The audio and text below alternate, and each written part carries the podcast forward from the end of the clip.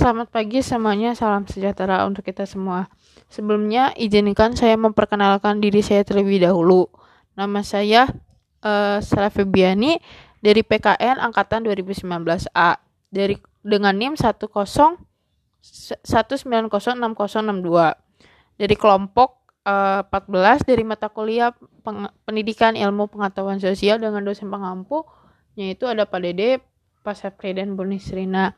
Nah, di sini saya akan memberikan komentar dan pertanyaan kepada kelompok 7 yang telah mempresentasikan materi mereka. Nah, sebelumnya saya akan mengomentari dulu dari segi uh, presentasi dari ya pengajian di PowerPoint-nya.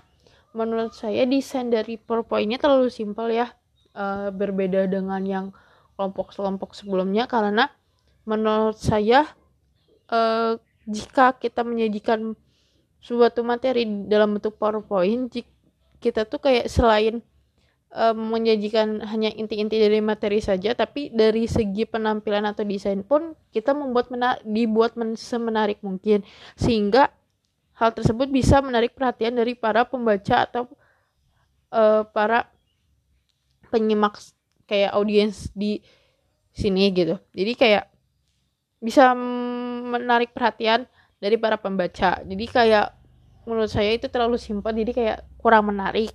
Terus dari segi pengolahan ininya tuh kayak bisa di lebih dikreasikan atau apa pun jadi lebih biar lebih menarik mungkin. Nah untuk dan untuk segi penyajian materi untuk Dewi Aulia sudah bagus sudah ini, ini udah ada sedikit interaktif dengan pendengar.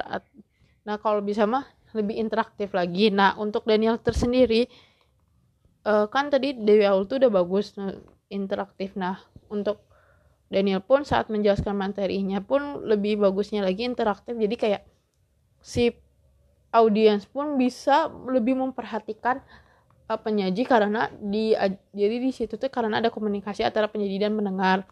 Selain itu juga mungkin Daniel bisa menyelip, menselipkan kayak lat, uh, saat dia melakukan podcast karena dari kayak Dewi Ali atau kelompok sebelumnya itu jadi kan jadi dalam uh, saat mendengarkan tuh tidak ada kayak suara gitunya itu tidak terbawa karena tertutupkan oleh, oleh backsound jadi kayak mungkin bisa diakalin dengan tadi iniin backsound nah untuk pertanyaannya sendiri sih kan di sini tuh temanya tuh tentang kayak uh, pengetahuan atau kon konsep pedagogik. Nah, tadi kan dijelaskan oleh Dewi Aulia bahwa kelemahannya dari uh, konsep atau pengetahuan pedagogik itu yang ada yang dialami oleh para guru, guru prajabatan di Amerika Serikat yaitu karena mereka tuh diajarkannya itu terbatas karena hanya dibataskan pada akhir kayak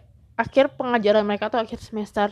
Nah, menurut kelompok kalian nih yang notabene kan kita tuh kuliah di uh, pendidikan yang notabene akan berjurus pada dunia pendidikan lagi seperti jadi guru ataupun dosen. Nah, bagaimana sih kalian menyikapi kalau misalkan kalian di posisi para guru prajabatan itu yang di mana kalian hanya mendapatkan pengetahuan tentang atau konsep tentang pedagogik pedagogik tersebut tuh pedagogik tersebut tuh hanya pada akhir semester saja jadi otomatis kan kita terbatas. Nah bagaimana sih kalian menyikapi atau mengakali hal tersebut saat nanti kalian sudah menjadi seorang guru? Terima kasih